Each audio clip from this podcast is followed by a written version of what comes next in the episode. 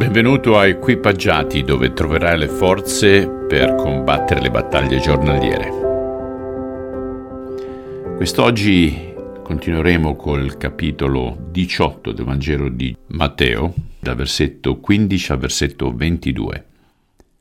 Se un fratello ti fa un torto, vai da lui in privato e spiegagli il suo sbaglio. Se ti ascolta, lo confessa, ti sei conquistato un fratello.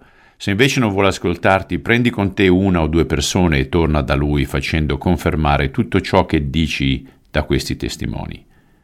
Se ancora non vuole ascoltare, sottoponi il tuo caso alla Chiesa e se la sentenza della Chiesa ti è favorevole, ma l'altro non l'accetta, allora consideralo come un estraneo, pagano e peccatore. Vi dico questo, qualsiasi cosa legata in terra è legata in cielo, e qualsiasi cosa sciogliete in terra sarà sciolta in cielo. Vi dirò di più, se due di voi s'accordano qui sulla terra per domandare qualcosa in preghiera a mio Padre che è in cielo, egli gliela concederà. Perché se due o tre si riuniscono nel mio nome, io sarò fra loro.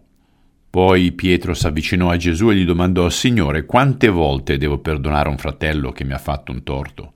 Fino a 7 volte? No, rispose Gesù, non solo fino a 7 volte, ma fino a 70 volte 7.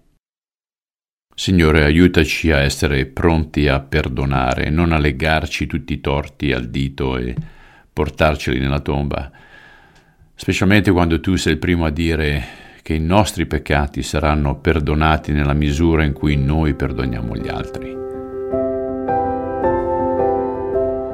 Dio Padre, facci fare un buon esame di coscienza e dacci la forza di cui abbiamo bisogno per riuscire a perdonare. Lo chiediamo sempre nel nome di Gesù Cristo.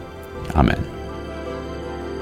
Caro ascoltatore, volevo rammentarti che se vuoi vedere dei video settimanali che ti possono incoraggiare, iscriviti al canale Peppo P-E-P-P-O Cast C-A-S-T, tutta una parola, su YouTube. Vi auguro una fantastica giornata anche quest'oggi e non vedo l'ora di vedervi domani. Ciao!